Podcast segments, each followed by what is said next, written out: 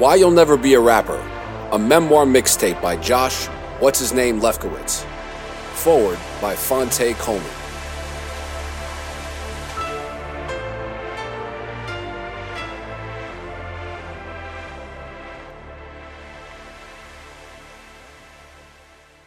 Chapter 21 Rue was a dreamer. If I had a dollar for every far fetched idea that he had that pertained to us getting on, I'd be a very rich man. We both would. Despite his dejection, Rue didn't hightail it for North Carolina. It turned out he had more dream making up his sleeve. Yo, I think I'm about to get us some dough, Rue said to me, smiling confidently. I didn't understand what he meant, though I was familiar with the slang. Man, these white boys at work are making a whole lot of money and they love me. I've been telling them for a while that we're looking for investors for the label, but I didn't want to approach them with it until it was time. And now it's time? I asked. Yeah, man, it's definitely time. I'm going out with them Friday for drinks and I'm gonna drop it on them then. Really? How come you haven't told me about it? I asked. I didn't want to tell you until I thought it was real, but trust, it's very real. Real like what? Real like real. Like what? Like 10 grand? Maybe more. More than 10? Come on, man. Rue just smiled and said, Watch. It was just like that. No long planning or strategizing session, no conversation, just an idea Rue had cultivated on his own and put into motion. Asking near total strangers to invest money in a label that didn't have anything tangible to show was Rue's thing. Me, I played the role of the realist. Okay, the pessimist, based on my history thus far. I could dream big too, but when it came to things that seemed simply outlandish, I wasn't usually even down to make an attempt. Maybe it was fear of failing. That certainly aligned nicely with the full on depression I was slowly inching my way towards. Rue worked for an energy company in Manhattan. Energy had recently been deregulated for businesses. This meant that companies had an option of choosing their energy provider rather than having to rely on Con Edison by default, who had monopolized the industry for years. Because this was new, only a handful of companies, including Rue's, were purchasing energy at wholesale prices and selling it to businesses at a lower kilowatt per hour rate than Con Ed's. The salesmen were all making giant commissions and had more money than they knew what to do with. Rue worked as the liaison between the clients and the salesmen, so he was everybody's friend. His natural charisma made him a great fit for the position, and the salesmen treated him like a guardian angel. They were mostly college educated white guys in their mid to late 30s from states other than New York. They wore bland, overpriced suits from Bloomingdale's and Brooks Brothers and had shaggy yet business appropriate haircuts. They worked hard all day, so they unwound nightly at local pubs, drinking obvious liquors and making frequent trips to the bathroom. And no, not to piss. Baru didn't do drugs and could hold his liquor. While the salesman would suck down their beverages like they were glasses of spring water, Rue would sip his slowly to ensure that he would never lose focus. The guys also dabbled in the stock market and were always looking for the next great investment. Luckily for them, their guardian angel Rue had just the opportunity they were searching for. Rue kept it simple. He offered 1% of JimmieJoshua to a few of them for $10,000 and told them they could purchase as many shares as they wanted to. Two of them came forward for 1% apiece. Did that mean they'd get royalties from songwriting, publishing, show, and merchandise income? Nope, none of it. After years of learning how artists had been taken advantage of in the music industry, Rue thought it was time to turn the tables.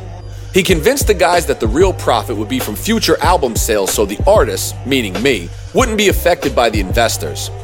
The guys had no clue how money was made in the music industry, and Rue didn't elaborate. He showed them example after example of independent labels that had gone from rags to riches and why we were going to make so much more money than that. By Rue's calculations, if the investors would buy 2% of JimmieJoshua for $20,000, our company would be valued at $1 million. That didn't reflect our reality. We had done nothing but spend and had no concrete evidence that we would ever earn a penny. His math was correct, but it was the type of valuation that Kevin O'Leary would have thrown us out of the Shark Tank for. That's just what Rue was good at using his charisma to convince people to support us. And with that, Rue single handedly put us on track to making JimmieJoshua Lifestyle a million dollar company without us ever generating a penny of profit. To seem official, we wanted to make sure that we had an investor's agreement to present to our new best friends. We needed an entertainment lawyer to help put it together, but I only knew one. Larry Simmons was a smarmy type who started his business conversation by telling me that he loved my brother and sister and how he knew my mother and wanted to be a part of my family. But he did incomplete work. Remember how he abandoned the trademark application that he started for me back in 2000, shortly after charging me close to a grand? I'm a Taurus, a lifelong grudge holder, so in my world the adage goes, fool me once, I hope you die in a car accident.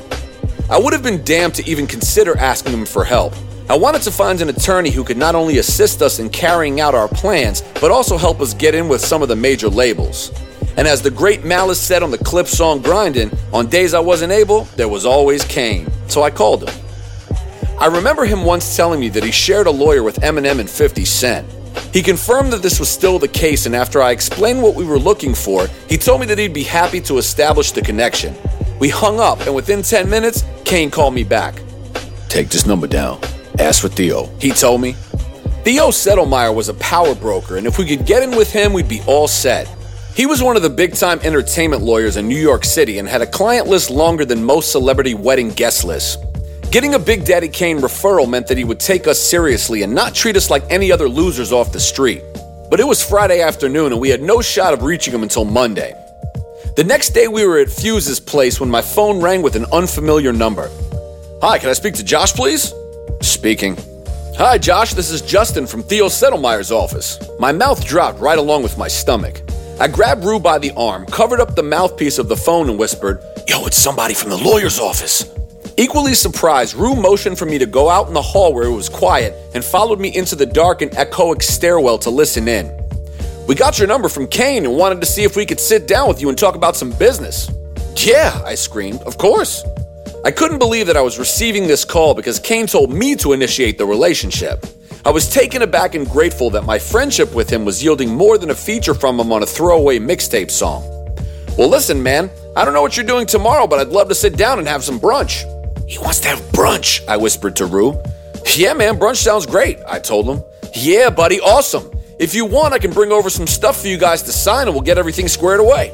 I'd had this kind of conversation before and didn't like where I assumed it was heading. Paperwork? I don't get it, I said.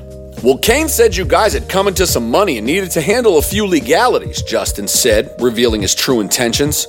No, I told Kane that we needed help putting together an investor's agreement because we have people that already committed to giving us some money. I said, Okay then, let's just talk about all of this at brunch tomorrow, okay? But wait, I thought you said, yeah, man, so why don't we start with trademarking your company name? Sound good? Justin said, cutting me off. Wait, wait, you totally just cut me off. We're not trying to do, okay, buddy. Well, listen, we'll see you tomorrow then. Dude, slow down, I screamed while Rue wore a face that was somewhere between furious and confused. We're on two totally different pages right now. All we need is an investor's agreement, nothing else. So you don't want to have brunch? He asked. Stop with the fucking brunch, dude. Jesus. Can you help us with an investor's agreement? Is that something you can do for us? I said. Well, uh, it's not really my thing so much, but if you're interested in anything else, you can always give me a call to. We don't need anything else. I told you this from the beginning, I said. Oh, okay, my friend. Well, uh, give me a call when you guys settle up with the money. Nah, man, I don't think so, I said as I hung up my phone and tried my hardest not to throw it into the wall. We needed a solution to our conundrum with limited resource. The fuck just happened? Rue said. Man, I wish I knew. Wait, doesn't your sister work for that guy who. Who, Larry? I said to Rue before he could finish. I can't call that asshole. He took my money and never did the trademark for me. I'm supposed to just call him and pretend like he didn't rob me? Bruh, I get it, but to get this money, we gotta have an agreement for these guys or we risk looking like unprofessional clowns. I'll talk to him. He won't get out of line with me because I'll cuss his ass out, Rue said. Fine, I'll get the number. I'll have my sister give him a heads up and you can do the talking. Within a few days, we had a call set up with the same lawyer that had crapped on me many years before. I wasn't happy about it, but I trusted Rue to keep things professional and prevent this guy from any attempt to take advantage of us. After a quick Saturday morning studio session, we head over to Starbucks on 6th Avenue and 21st Street for Frappuccinos and a conference call with Larry to discuss terms. Once equipped with our delicious and frosty yet grotesquely overpriced beverages, we settled into two mid century green chairs in the front of the coffee shop and made our call. The only way for us both to be on was for Rue to call me, then to call Larry. But we soon realized that the delay we heard as each person spoke would make it too irritating. So Rue decided he would call and we would split his earbuds. We sat like teenage lovers on the four train, our heads uncomfortably close to one another as we prepared for our call with high hopes and low expectations. This ain't gonna work, yo, I said, laughing. Rue agreed and we switched up our strategy. Larry answered as he said he would, and he acted like we were best friends. He even tried the I love your family so much shtick. I just said, uh huh, Rue got right down to business and described what we were looking for. All right, so, Larry said to us, what you want to do is we'll set you guys up as a corporation, okay? Larry, we're not a corporation, we're a LLC, I told him calmly. Okay, LLC, great. So we'll do it like an LL.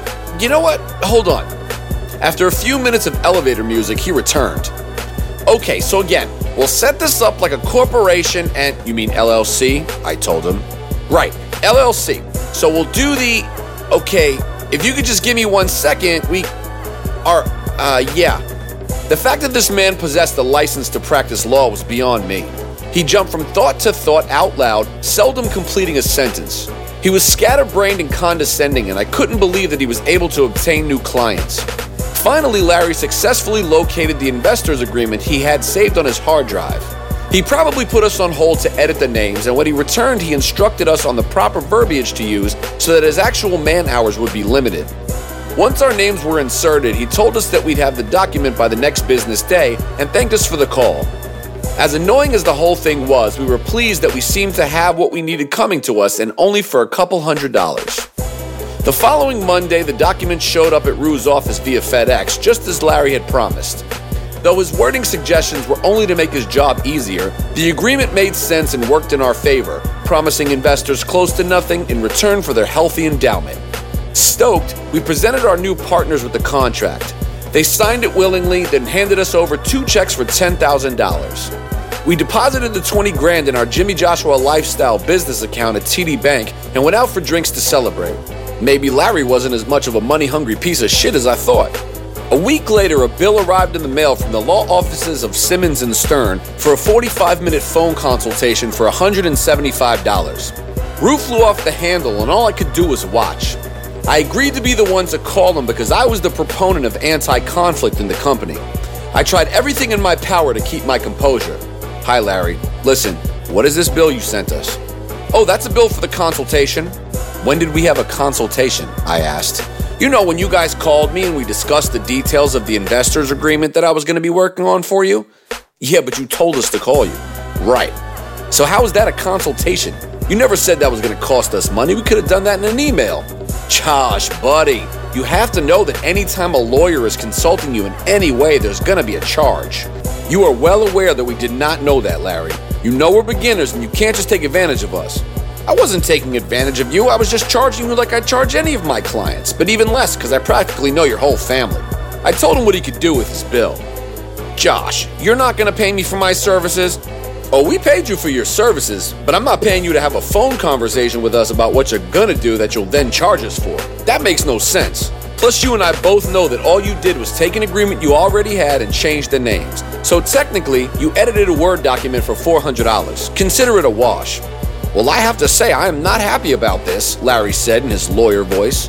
Well, I wasn't happy about you screwing me out of $800 for a trademark you never filed. So again, we're even.